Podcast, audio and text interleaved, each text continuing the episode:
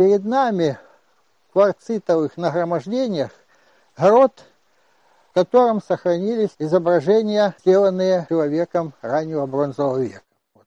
Памятник расположен на холме, как вы видите, э, здесь э, так называемая буханка в народе называется. То есть из э, обычных холмов степных, донских, вспухает такой, как пузырь, и выпирает из песчаных почв глыбы кварцита, глыбы песчаника особого рода, особой твердостью отличающейся. Здесь у нас единственный грот, вот такая вот щель высотой, наверное, 60, ну от силы 70 сантиметров, но позволяющая все-таки у нее проползти.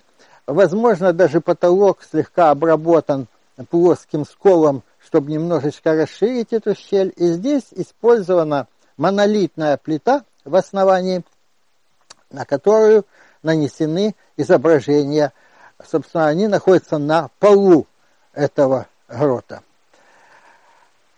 Кварцит не позволяет свободно выражать какую-то там идею, потому что в кварците очень трудно делать закругления. Технологически, тут еще будет об этом разговор, э, можно либо протачивать прямые линии и комбинации из них, можно их делать веерообразно, расходящиеся из одного центра. Можно делать кресты, косые, прямые. А, можно, наконец, параллели. А, можно еще какие-то решетки строить, но не более того. Закругление – это э, удивительно, но если они и есть, то видно, с каким мучительным упорством все-таки добивались иногда закругления. И вот это изображение – с одной стороны, вроде подчинено единой идее. Здесь э, такая как бы река течет, э, вдоль которой выстроены цепочки чашевидных углублений, и очерчена она прямыми такими линиями разной глубины, которые оформляют этот такой поток. А по краям ее расположены э, различные отдельные элементы. Ну, например, есть э, элемент, который мы называем медвежья лапа.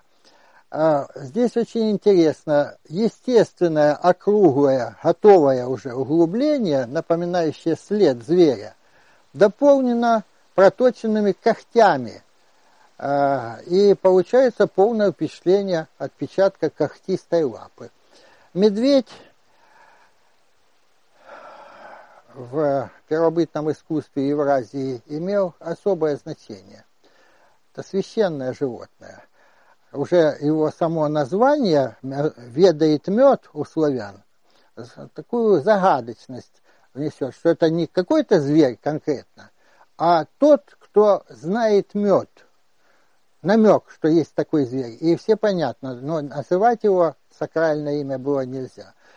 Э, у многих народов медведь тоже чтится, медвежья шкура сакральное значение имеет. Так что здесь вполне уместна эта медвежья лапа в системе всех этих изображений. Есть здесь и след человеческой ступни, хорошо известный, так называемые следки, они известны, даже есть книга ленинградских исследований по бесовым следкам, так называемых, где э, анализируются наскальные изображения севера нашей страны.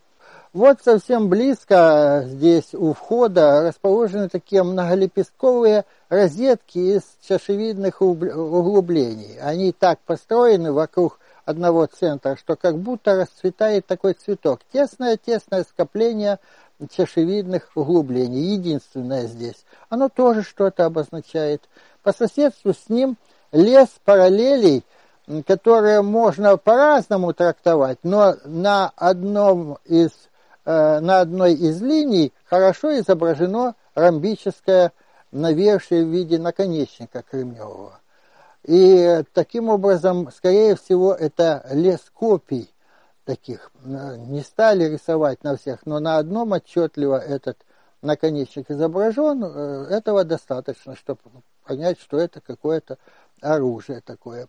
Есть изображение, которое можно трактовать как повозку, запряженную быками. Оно очень схематично изображено. Быки просто вилочкой из двух э, линий, парная э, упряжка такая, а повозка в виде решетчатого ящика, и в центре этого ящика тоже чашевидное углубление одно, как бы повозка везет вот такое солнышко или еще что-то такое.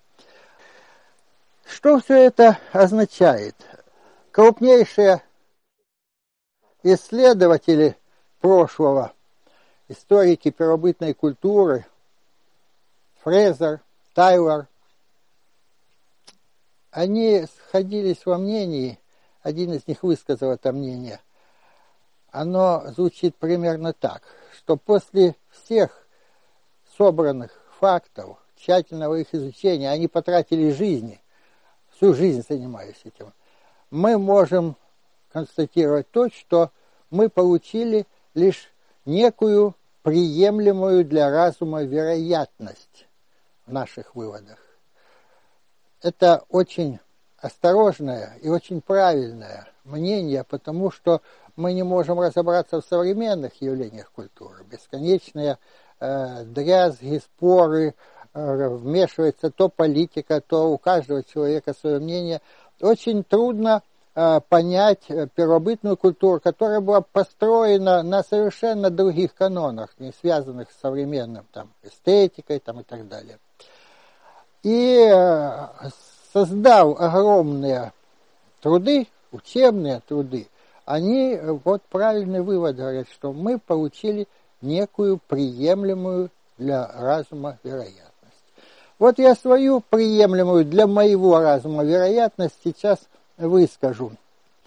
Место, э, холм, диаметром немножко больше 100 метров, наверное, может чуть побольше, э, с загромождениями скал вот этих, достаточно дикая и непригодная для жилья высоко от воды, открытое всем ветрам, суровое место, холодное место.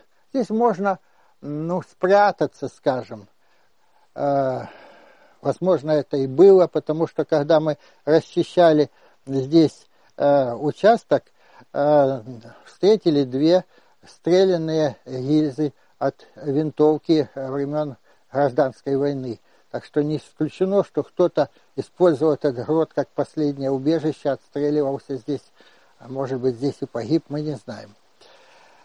Чем оно могло служить древности? Очевидно, что совсем близко протекает э, речка, есть удобные площадки для жилья, и, наверное, э, это и есть те э, жители, здесь жили, которые создали вот этот памятник.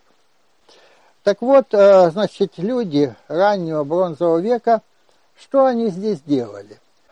В первобытном обществе эпохи ранней бронзы большое значение имели обряды, связанные с воспитанием молодежи, с формированием э, коллектива родового, с тем, чтобы подрастающее поколение сменяло пожилое, все это планировалось заранее, и выливалось в обряды инициации. То есть э, по достижению определенного возраста молодым устраивали такую суровую школу в изолированном месте довольно продолжительное время. Иногда испытания длились до года, а иногда 2-3 месяца. На этот срок молодые люди, девушки отдельно, юноши отдельно, под руководством опытных старших проходили вот э, обучение, а затем испытания. Это было настолько серьезно, что по окончании обряда инициации, которые связаны были а, не только с получением знаний, но и с физическими испытаниями, довольно суровыми, голодом, а, страхом, а, членовредительством каким-то могли частично там делать надрезы, а, свидетельствующие, что прошел это воспитание. В общем, как сейчас краповые береты получают у нас воинскую закалку такую, очень тяжелую, не все проходят. По окончании этого своеобразным экзаменом было такое, ну, какое-то особое испытание, которое э, приравнивалось к э, новому рождению. Это был уже не тот подросток и ребенок, который рос у всех, а это будет полноправный член общества, мать будущего семейства или воин, защитник. И вот э, этот грот щелевидный, он интересен тем, что его изображения, там, где они сохранились хорошо, зашлифованы, заполированы, что для кварцита говорит о, о очень многократном воздействии на них каким-то предметом типа кожи, меха, ткани какой-то, это не специальная шлифовка другим камнем, а это такая зеркальная затертость поверхности, сглаженность линий.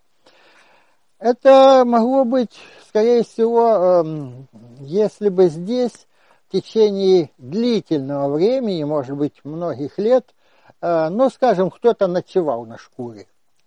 Вот.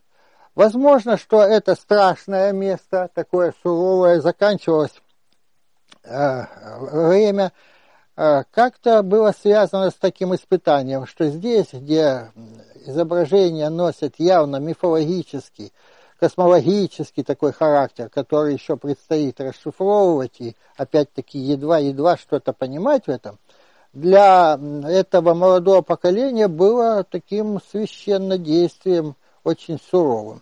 А затем этот, э, этот сквозной грот обрывается э, обрывом. Сейчас этот обрыв э, где-то около трех метров высотой, крутоватый, ну такой пологий, но выйти нельзя, только можно скатиться с этого обрыва.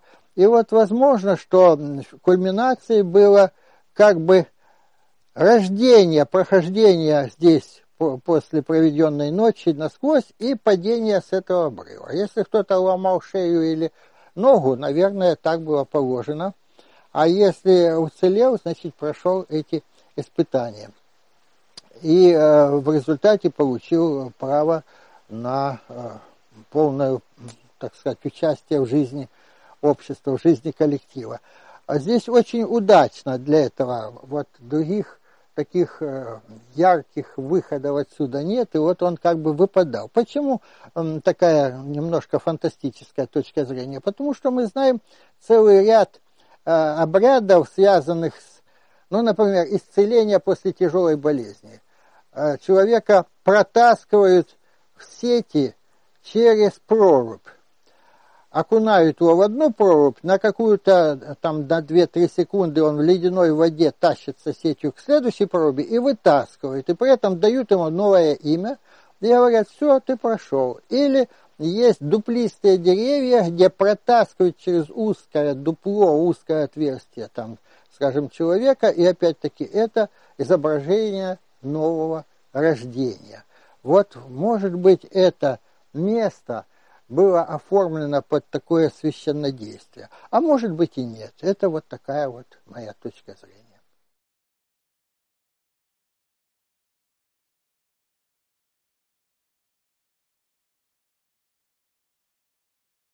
you